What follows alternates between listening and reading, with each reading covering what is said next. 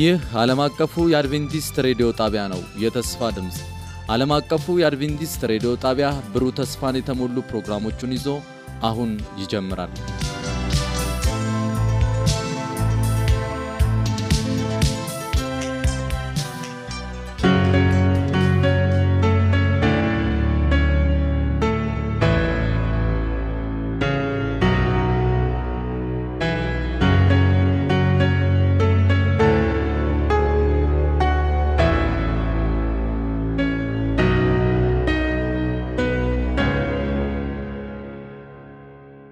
በጌታ የተወደዳችሁ የጌታ ውድ ልጆች ስለዚህ ጊዜ እግዚአብሔርን እያመሰገንኩኝ ሁላችሁንም በዚህ መልእክት እንድትባረኩ እጋብዛችኋለሁ። በዚህ ጊዜ አንድ መልእክት ወደ እናንተ ይዤ መጥቻለሁ። የክርስቶስ መስቀል የሚል ዋና ርዕስ አለው። ይሄ ርዕስ በዋና ሶስት ክፍሎች የሚከፈል ሲሆን በዙሪያው በላዩና ከጀርባው የክርስቶስ መስቀል ምን ያስተምረናል የሚለውን እንድናስተውል እግዚአብሔር ያዘጋጀልን መልእክት ነው። ስለዚህ በዚህ በቤተ ክርስቲያናችን ጣቢያ የምናቀርበው የመጀመሪያውን ክፍል ይሆናል። በመስቀሉ ዙሪያ ሶስት ክፍል አለው ብያችኋለሁኝ። በዙሪያው በላዩና ከጀርባው የጌታ የኢየሱስ ክርስቶስ መስቀል ምን ይመስላል? ከሁሉም አቅጣጫ ስንመለከተው የጌታ መስቀል የሁሉ ነገር ማዕከል ሆኖ ነው የምናገኘው። በዚህ 13 ተከታታይ ክፍሎች ባሉት ትምህርት ግን በመስቀሉ ዙሪያ ላይ ብቻ እናተኩራለን። እንደ እግዚአብሔር ፈቃድ በላዩና ከጀርባው ስለተከናወነው ነገር ሌላ ጊዜ የምንቃኝ ነው የሚሆነው። ስለዚህ ዛሬ በመስቀሉ ዙሪያ ከተሰበሰቡ አካላትና ለመስቀሉ ምክንያት እንደሆኑ ነገር ግን በመስቀሉ የስበት ሕግ የተሰበሰቡትን አካላት ስንቃኝ የመጀመሪያውን ክፍል ነው የምንመለከተው። ዛሬ በመስቀሉ ዙሪያ ከተገኙት አካላት ቅድሚያውን የሚወስደው የክርስቶስ የመሰቀል ሂደቱ የጀመረበትን የመጀመሪያውን ሰው ታሪክና የህይወት ተሞክሮ ነው የምንቃኘው። ያም ሰው ይሁዳ ይባላል።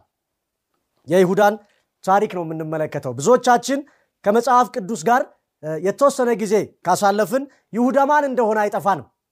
ይሁዳ የኢየሱስ ክርስቶስ ደቀ መዛሙርት ከሆኑት ከአስራ ሁለቱ የሚመደብ ሰው ነው። የዚህን ሰው ታሪክ ከመስቀሉ አንጻር ስንመለከተው በመስቀሉ ዙሪያ በመስቀሉ የስበት ኃይል ተስበው ወደ እርሱ የቀረቡት ሰዎችን ምን ገጠማቸው? ይሁዳስ ምን አይነት ህይወትን ኖሮ አለፈ? በዚህ ውስጥስ ምን አይነት መልእክት እናገኛለን የሚለውን በዚህ አጭር ጊዜ እንመለከታለን። ለሁል ጊዜ ግን ለዚህ የመስቀሉ ዙሪያ ላይ ስላለው ሐሳብ እንደ መግቢያ የሆነን ዘንድ አንድ ጥቅስ እናነብና ጸሎት እናደርጋለን። አንደኛ ቆሮንቶስ ምዕራፍ 1 ቁጥር 23 ላይ እንደዚህ ይላል፣ እኛ ግን የተሰቀለውን ክርስቶስን እንሰብካለን። ይህ ለአይሁድ መሰናክል፣ ለአሕዛብ ደግሞ ሞኝነት ነው። እንጸልያለን። በሰማይ ያለህ ውድ አባታችን እግዚአብሔር በኢየሱስ ክርስቶስ ሞት አማካኝነት ልጆችህ ስላደረግከን እናመሰግናለን። በልጅህ መስቀል ዙሪያ ስላሉ አካላት ስናጠና እኛንም ከፍ ከፍ ባልክ ጊዜ ወደ ሳብካቸው ከነዛ ውስጥ እንድትመድበንና በመስቀልህ ተስበን ከግርጌው የሚገኘውን ጸጋ በነፃ እንድንጠጣ መንፈስህ ከሁላችንም ጋር ይሁን። በኢየሱስ ክርስቶስ ስም አሜን።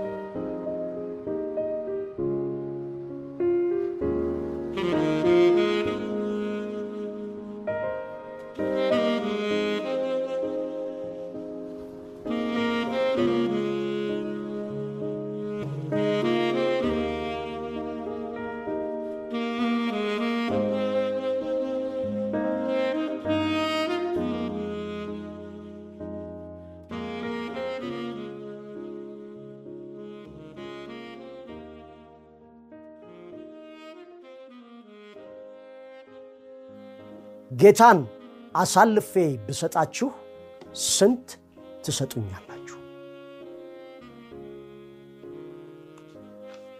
ይሄ ይሁዳ ለጌታ ጠላቶች ያቀረበው ጥያቄ ነው።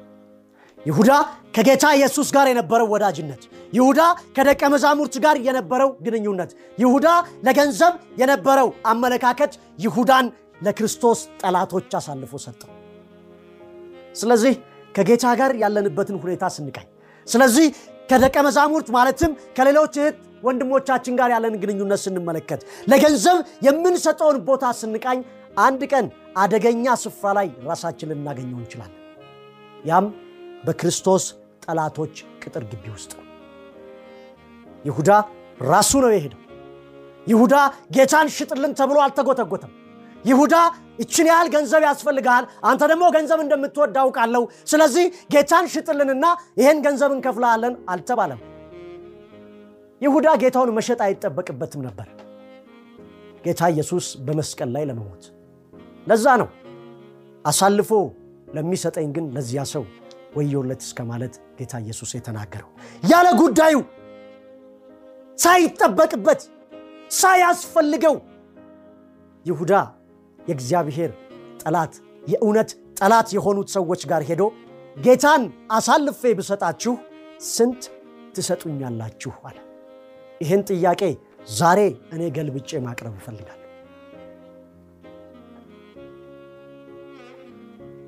ጌታን ስንት ትለዋለህ? ጌታን ስንት ትይዋለሽ? ምናልባት እንደ ይሁዳ ያወጣነው ተመን ላይኖረን ይችላል። ነገር ግን ሳናውቀው ደግሞ በተመኖቻችን ጌታን እኮ እየሸጥነው ነው። ይሁዳ ሰላሳ ብር ነው የጠየቀው። በጣም ርካሽ የሆነ ዋጋ። መጽሐፍ ቅዱስ በተጻፈበት ዘመን አንድ ሙሉ ሕይወቱን እንዲያገለግል በአንድ ሰው ቤት ውስጥ የመኖርና የመስራት ግዴታ ያለበት በዘመኑ አገላለጽ ባሪያ ተብሎ የሚገለጽን ሰው የራስ ለማድረግ የሚከፈል ዋጋ ነው፣ ሰላሳ ብር። ይሁዳ ለኢየሱስ የተመነለት ዋጋ የባሪያ ዋጋ ነው፣ ለጌታ የባሪያ ዋጋ። እግዚአብሔር ከዚህ ይሰውረን። ብዙዎቻችን ግን አናስተውለውም እንጂ ለጌታ ስንተምንለትና ስንቸረችረው ነው የምንውለው የምናድረው። ምን ማለት ነው? ጌታ ኢየሱስ ክርስቶስን ፍራንክ አስቆጥሮ ዋጋ ተምኖ ተቀብሎ ለውጦ መስጠት ነው ወይስ ጌታን መሸጥ ማለት የጠለቀ ትርጉም ይኖረው ይሆን? መጽሐፍ ቅዱሳችን እንደሚነግረን እውነትን ግዛት እንጂ አትሽጣት ይላል በምሳሌ ምዕራፍ 23 ቁጥር 23 ላይ የማይሸጡ ነገሮችን እንድንሸጥ ያመንበትን ጌታ እንድንለውጥ የሚጋብዘን አንድ ነገር አለ። የኃጢአት ፍቅር ይባላል። እግዚአብሔር አዳምና ሔዋን በዚህ ምድር ላይ ኃጢአት ከሰሩ በኋላ ከርኩስና ከርኩስ ንጹሕ አይወጣምና በኃጢአተኛ ተፈጥሮ እንፈጠር ዘንድ ፈቅዷል። ይሄ ኃጢአተኛ ተፈጥሮ በእግዚአብሔር መንፈስ ኃይል እየተደቆሰና መስቀል ተሸክሞ ሁል ጊዜ በመስቀሉ ዙሪያ ተገኝቶ በመስቀሉ ላይ ከጌታው ጋር ካልሞተ ለኃጢአት ፍቅር ዛሬም ጌታን ስንሸጠው ራሳችንን እናገኘዋለን። የአንዳንዶቻችን ልክ እንደ ይሁዳ በጣም ርካሽ በሆኑ ኃጢአቶች ነው የምንሸጠው። አንዳንዶቻችን ጸያፍ የወሲብ ምስልን ለመመልከት ብቻ ጌታን እንሸጠዋለን። አንዳንዶቻችን ከትዳር አጋሮቻችን ውጪ ሆነን በማመንዘር ጌታን ስንሸጠው እናገኛለን። አንዳንዶቻችን በልባችን ቂምና ቁርሾን ብቻ በማስቀመጥ ለዛም ኃጢአት በመገዛት ጌታን ስንሸጠው እናገኘዋለን። ዝርዝሩ የዋጋ ተመኑ እጅግ ብዙ ነው። ነጥቡ ግን ጌታን በምን እየለወጥነው ነው? በምን እየሸጥነው ነው? ኃጢአት ተራና ርካሽ ነው፣ ነገር ግን ኃይለኛ ነው። በተፈጥሯችን ውስጥ እንደ ሕግና እንደ ማንነት ተደላድሎ የተቀመጠ ስለሆነ ያለ እግዚአብሔር መንፈስ ይህን ኃጢአተኛ ተፈጥሮ ማሸነፍ ስለማይቻል ያለ ጌታ ጌታን አለመሸጥ አይቻልም። ያለ ጌታ ጌታን በልብ ቀድሶ መኖር አይቻልም። ያለ ጌታ ጌታ ጌትነቱ በሕይወታችን ሁል ጊዜም ሊያንጸባርቅ አይችልም። ስለዚህ ጌታን ስንት ትለዋለህ? በስንትስ ልትሸጠው አስበሃል? ጌታን ስንት ትተምኘዋለሽ? በስንትስ ልትለውጭው ልትቀይሪው ልብሽ ዳርዳር እያለ ነው። በመስቀሉ ዙሪያ ያለው ይሁዳ ይህን ያስተምረናል። ይሁዳ ከአይሁድ አለቆች ጋር በተመን የተገናኛቸው እነርሱ ራሱ ሳይደነቁ አይቀሩም። ምን ሆኖ ነው ይሁዳ? ከፍ ያለ ዋጋም እኮ መጥራት ይችል ነበረ። የተሻለ ገንዘብን መጥራት ይችል ነበረ። ግን ምንም ለውጥ አያመጣም። ጌታ ተመን የለውም። ጌታ የሰማይ የምድር ፈጣሪ ነው። ጌታ ሁሉን ነገር ካለመኖር ወደ መኖር ያመጣ ነው። ስለዚህ ለጌታ ተመን ሊወጣለት አይችልም። ስለዚህ በአንድም ሸጠው በሰላሳ በሰላሳ ሺህ ውጤቱ ያው ነው። ጌታን ለመለወጥ ለመቀየር ማሰቡ ብቻውን በቂ ነው። ስለዚህ ጌታን ስንት እያላችሁት ነው? በስንትስ ልትሸጡት አስባችኋል? ለገንዘብ ለስልጣን ለተሰሚነት ለታዋቂነት ለበላይነት ለስውር ኃጢአት ጌታን በምን እየሸጥ ነው? ነው ይሁዳ ዋጋውን ከተቀበለ በኋላ ሰላሳ ብሩን በእጁ ከያዘ በኋላ የሂሳብ ቀመር ስሌት ስተት እንደተፈጠረ ገብቶታል የማይሸጥ ነገር እንደሸጠ አውቋል። በዛ ውስጥ እንደውም ዋና ዋና የሰራው ቀመር ከፍ ያለ ነው። ለጌታው የባሪያ ዋጋ ወጣለት ጌታው ግን ጌታ ስለሆነ በኃይሉና በስልጣኑ መንግስቱን ሲያቋቁም ግን ጠቅላይ ሚኒስተር ለመሆን በልቦናው ያደባ ስለነበረ የቀመር ስተት እንደተፈጠረ ገብቶታል። ለዛ ነው ገና በፍርድ ጉባኤ ላይ እያሉ ገና ኢየሱስ ላይ የሐሰት ምስክር በመሰብሰብ ላይ እያሉ ይሁዳ ወደ አዳራሹ ገባ። የጠየቅኩት ዋጋ ትክክል አይደለም። ንጹህ ሰው አሳልፌ በመስጠቴ በድያለሁ። ዋጋውም ትክክል አይደለም። ቀያፋ ሆይ ይላል የትንቢት መንፈስ በዘመናት ምኞት እንደሚነግረን። ይህ ሰው ንጹህ ነው ተወው ባክህ ልቀቀው ባክህ እያለ ያንን ረጅም ቁመናውን ይዞ ወደ ፍርድ አዳራሽ ገባ። ገንዘቡንም በሊቀ ካህናቱ እግር ስር በተነው የክርስቶስ ጠላቶችም ሸፍጣቸው ተጋለጠ። ነገር ግን የአይሁድ አለቆች አንድ መልስ ሰጡት። በጣም የሚያሳዝነኝ ሰው ከክርስቶስ ጠላቶች ጋር ጌታውን በመሸጥ ሂደት ውስጥ ሲወዳጅ የክርስቶስ ጠላቶች ግን ወዳጅ አይሆኑትም ለዛ ሰው። ታዲያ እኛ ምን አገባን? የራስህ ጉዳይ ነው ያሉት። አከተመ! አከተመ እያለ ከአዳራሹ ወጣ። የዘመናት ምኞት ላይ ምስላዊ በሆነ መንገድ እንደተገለጸ። የሐዋርያት ሥራ ምዕራፍ አንድ ላይ እንደሚነግረን ይህ ሰው ዘግናኝ አሟሟትን ሞቷል። ይሁዳ ከክርስቶስ ጋር የነበረው ግንኙነት የቅርብም የማይባል የሩቅም የማይባል ነበር። ይሁዳ ከደቀ መዛሙርት ጋር የነበረው ግንኙነት የንቀትና የበላይነት ነበረ። ይሁዳ ለገንዘብ የነበረው ፍቅር እጅግ የጠበቀና ኃይለኛ ነበር። ስለዚህ ይሁዳ ራሱን ከክርስቶስ ጠላቶች ጋር ሂሳብ ሲያሰላን ያገኘው። ነገር ግን ስተቱን ባወቀ ጊዜ የጸጸት ልቦናው ረፍት በነሳው ጊዜ ኃጢአቱን ቢናዘዛትም ከጸጸትና ከቅጣት ፍራቻ ስለሆነ ምህረትን ሊቀበል አልወደደም። እናም ይሁዳና የክርስቶስ መስቀልን ስንመለከት መጨረሻው የሚያሳዝን ነው። ነገር ግን ይሁዳ ለትምህርታችን ተመዝግቦልናል። ስለዚህ በመስቀሉ ዙሪያ የመስቀሉን ጉዳይ ካስጀመሩት ቀዳሚውን ስፍራ የሚወስደው ይሁዳ ነገር ግን በመስቀሉ ተስቦ በዛ ስፍራ ከተገኙት አካላት የሚመደበው ይሁዳ ህይወቱ ዛሬ ለእኛም ይናገራል። ይሁዳ የእግዚአብሔር የክብሩ ምስጋና እንዲሆን እንደተፈጠረ እኛም የእግዚአብሔር የክብሩ ምስጋና እንድንሆን ተፈጥረናል። ነገር ግን እንደ ይሁዳ ጌታችንን ሸጠን መጨረሻችን አሳዛኝ እንዳይሆን ዛሬ እናስተውል። ዛሬ ጌታን ለመሸጥ በየትኛው የሚጣፍጠን ኃጢአት እየተደራደርን እንደሆነ ቆም ብለን በንስሐ መንፈስ እናስብ። ጌታን ስንት እያልኩት ነው? ጌታን በስንት እየመዘንኩት ነው? ጌታን ስቀበለው ስንት ያወጣል ብዬ ነው? ጌታ እኮ በዋጋ የሚገለጽ አይደለም። ሊያውም የዓለማትና የህይወት ጀማሪ። በጣም የሚደንቀው ጌታ ሊተመን የማይገባው ምክንያቱ አንድና አንድ ነው። እርሱም ለእኛ ተመን አላወጣልን የሰው ልጅ ከእግዚአብሔር እቅፍ ተነጥሎ ከሚጠፋ አምላክ በአምላክነቱ መሞት ስለማይችል ሰው ሆኖ ይሞትልን ዘንድ ዋጋን ከፈለን። ስለዚህ የኔ ዋጋ ስንት ነው ብትሉት እግዚአብሔር የክርስቶስ መስቀል ነው መልሱ። እግዚአብሔር የገዛ ህይወቱን በመስጠት ነው ዋጋችንን ያሰላው ስለዚህ በእግዚአብሔር ህይወት የእኛ ህይወት እየተሰላች እንዴት በእኛ አይምሮ የእግዚአብሔር ማንነት ተመን ይወጣለታል? ይሁዳ ግን አደገኛ ቁማር ተጫውቶ የተበላ ሰው ስለዚህ እናስተውል እንመለስ። ጌታ በመስቀሉ ግርጌ ያገኘን በመስቀሉ ዙሪያ ሌሎችን ማደም እንድንችል የመንፈሱ ተካፋዮች እንድንሆን ዛሬ የሂሳብ ስሌታችንን እናቁምና ወደ አዳነን ወደ ሞተልን ከኃጢአታችን ላጠበን በደሙም ነፃ ላወጣን ከመስቀሉ ላይ አብረነው እንሰቀል። ለኃጢአት ለመሞት እንወስን ጌታ ሀያል ስለሆነ ጌታ ሁሉን ቻይ ስለሆነ በኃጢአተኛ ተፈጥሮ ውስጥ ክብሩን መግለጽ የሚያስችል የኃጢአተኛ ተፈጥሮን አብሮት በመስቀል ላይ መስቀል የሚችል መንፈስ መስጠት ይችላል። ስለዚህ ሂሳባችንን እናቁም። ጌታን በርካሽ በሆኑ በስውርና በግልጽ የኃጢአት ፍቅሮቻችን መሸጥ አቁመን ለክብሩ እንሙትለት።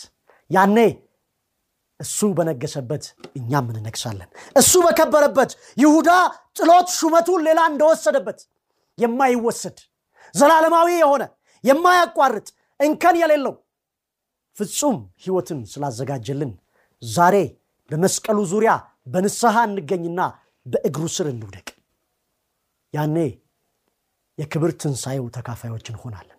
ያን ጊዜ ጌታ የማይተመን እኛም ራሳችን የማንተመን ውድ የእግዚአብሔር ልጆች መሆናችንን በመንፈሱ መንፈሳችን እንዲረዳ ያደርግልናል።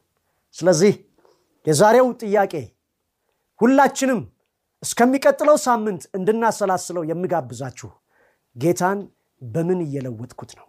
ጌታን ስንት እያልኩት ነው ጌታን ለምን ጉዳይ አሳልፌ ልሰጠው ነው? ይህንን ራሳችን እንጠይቅ ከጌታ ጋር ያለንን ግንኙነት ቆም ብለን እናስብ። እንደ ይሁዳ የቅርብም የማይባል የሩቅም የማይባል indifferent የሆነ መንፈሳዊ ህይወት አደገኛ ነው። ብዙ ሰዎች በዚህ በሀያ አንደኛው ክፍለ ዘመን እንደዛ ነው እየኖሩ ያሉት። ስለዚህ ከጌታ ጋር ያለኝ ግንኙነት ለብ ያለ ነው ወይ ለምንድን ነው ጌታን ልቀርበው ያልቻልኩት? ለምንድን ነው ህይወቴን አሳልፌ ህይወቱን ለሰጠኝ ጌታ መስጠት ያቃተኝ? ከሌሎች አማኝ እህትና ወንድሞቼ ጋርስ ያለው ግንኙነት ለምንድን ነው እንደዚህ የተበላሸ የሆነው? ምንድን ነው ልቤን በቂምና በጥላቻ በመለያየትና በመከፋፈል የሞላው? የዚህ ሁሉ መልስ የሚገኘው ከመስቀሉ ግርጌ ነው። በመስቀሉ ዙሪያ ሁላችንም ስንገናኝ ልዩነታችን ይጠፋል። በመስቀሉ ዙሪያ ሁላችንም በንስሐ ስንወድቅ ዘረኝነታችን ያከትማል። በመስቀሉ ዙሪያ ሁላችንም ስንንበረከክ የኃጢአት ፍቅር ኃይሉና ሳቢነቱ ይደክማል። የእግዚአብሔር መንፈስ በኃጢአተኛ ተፈጥሮ መገለጥ ይጀምራል። ስለዚህ የማይተመን ነገርን እየተመንን ላለን ሰዎች የንስሐ ጸሎት አብረን እንድንጸልይ ይጋብዛችኋል ከሌሎች እህት ወንድሞቻችን ጋር በሰላም መኖር ላቃተን ክርስቲያኖችም የንስሐ ጸሎት ማድረግ እፈልጋለሁ። በዚህ ዓለም ላይ የሚገኘው እቅድና ስኬት ማለትም ገንዘብ በእኛና በጌታ መሃል እየገባ ህይወታችንን እየበጠበጠብን ከሆነ ሊመልሰን የሚፈቅድ ሊያድነን የሚወድ ጌታ በሰማይ ስላለ በመስቀሉ ዙሪያ ሁላችንም አጭር ጸሎት የንስሐ ጸሎት እንድናደርግ እጋብዛችኋለሁ። አብረን እንጸልያለን። በሰማይ ያለህ ቅዱስ አባታችን እግዚአብሔር ቃልህ ሁሌም አዲስ ስለሆነ የሚያንጽና የሚናገርም ስለሆነ እናመሰግንሃለን። እባክህ ጌታ ሆይ አንድ የተናገርከው ሰው እንዲኖር ከልቤ ጸልያለሁ የተናገርከውና የተናገርካት ሰዎች ደግሞ በንስሐ ወደ መስቀልህ ዙሪያና ስር እንዲመጡ የማይተመነውን የአንተን ክብር ዋጋ ሊወጣለት የማይገባውን ቤዛነትህን ውድ ስጦታህን ከዚህ በኋላ ላለመተመን ኃጢአተኛ ተፈጥሮ ለኃጢአት ፍቅር እያባበለን የማትሸጠውን አንተን ጌታ ስንት ያስሽጦናልና። እባክህን ምሕረት አድርግልን፣ ኃጢአታችንን ይቅር በለን፣ ደግሞ ከአንተ ጋር እውነተኛ ግንኙነትን ስጠን። የእውነት እንድንቀርብህ ለብ ያለ ሳይሆን የሞቀ ፍቅር ከአንተ ጋር እንዲኖረን መንፈስህ ይንካን ጌታ ሆይ። ደግሞ ከሌሎች እህትና ወንድም ክርስቲያኖች ጋር ያለን ግንኙነት ብዙ ነገር ያበላሸው ቢሆን እንደገና መጀመር የምታስችል ጌታ እንደሆንክ ስለምናምን ዛሬ የይቅርታ መንፈስህ እንዲነካ ይቅርባይ ልብ እንድትሰጠን የድንጋይ ልባችንን አውጥተህ የሥጋ ልብ እንድትሰጠን በኢየሱስ ስም እንጠይቀሃለን።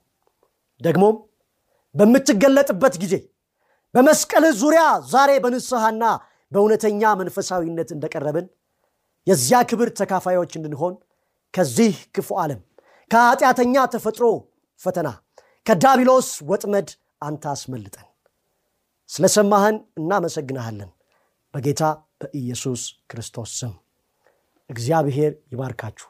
የእግዚአብሔር ሰላም በእናንተ ላይ ይሁን። ለበረከት ሁኑ። የሕይወት ሽታ ያድርጋችሁ ጌታ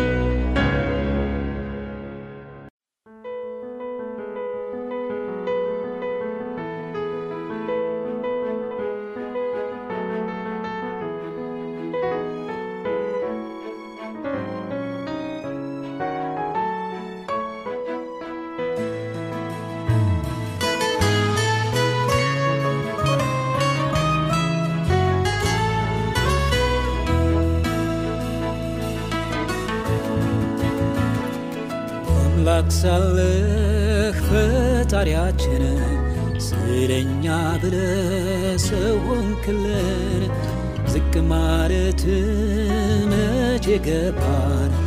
እኛ ራሳችንን መች አዋረርን? ቅን አድርገን ጌታ ኢየሱስ ትዕቢትን ሻርና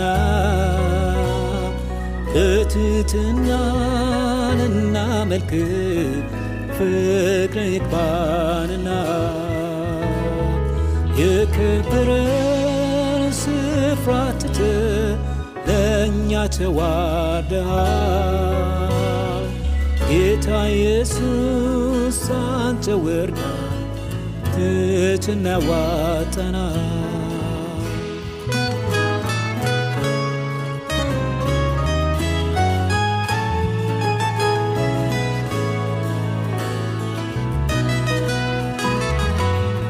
እግር ማጠብ ጎንበስ ማለት የልብ ትሕትና ከሌለበት የማይጠቅም የታይታ ነው።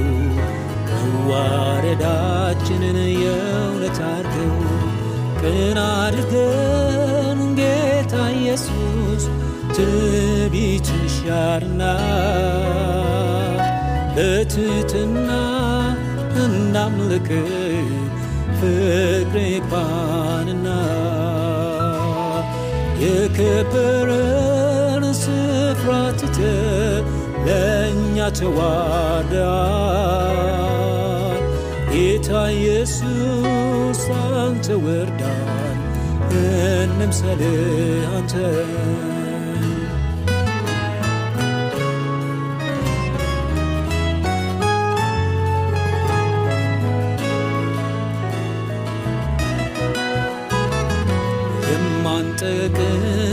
ባሪያዎች ነን።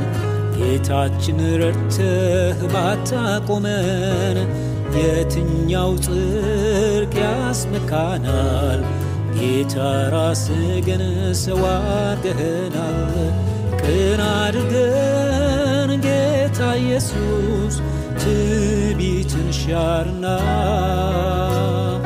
በትሕትና ልናመልክ ፍቅር ይግባንና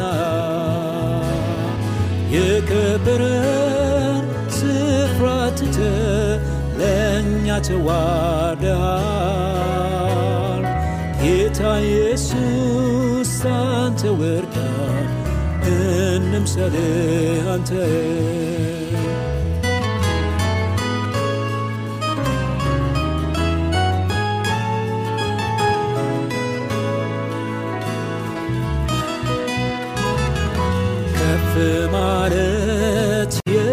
የሚመጣው በትሕትና ከታች ነው። በሰማያት ታላቅ መሆን ይፈልጋል በዚህ ትሕትናን ቅን አድርገን ጌታ ኢየሱስ ትዕቢትን ሻርና በትሕትና እናምልክ። ፍቅር የከበረን ስፍራ ትተ ለእኛ ተዋርዳል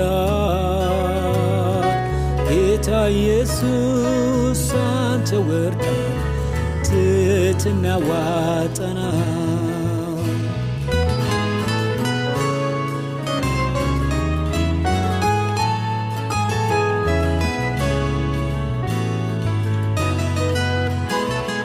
ስኬት ቢሆን ከጌታ እንጂ ከኛ አይደለም። አለን ብለን ምንመካበት ኢየሱስ አንተው ሁን በዘመናት ቅን አድርገን ጌታ ኢየሱስ ትዕቢትን ሻርና በትሕትና እናምልክ ፍቅር ይግባንና የከበረን ስፍራ ትተ ለእኛ ተዋርደሃል ጌታ ኢየሱስ አንተ ወርዳን እንምሰልህ አንተ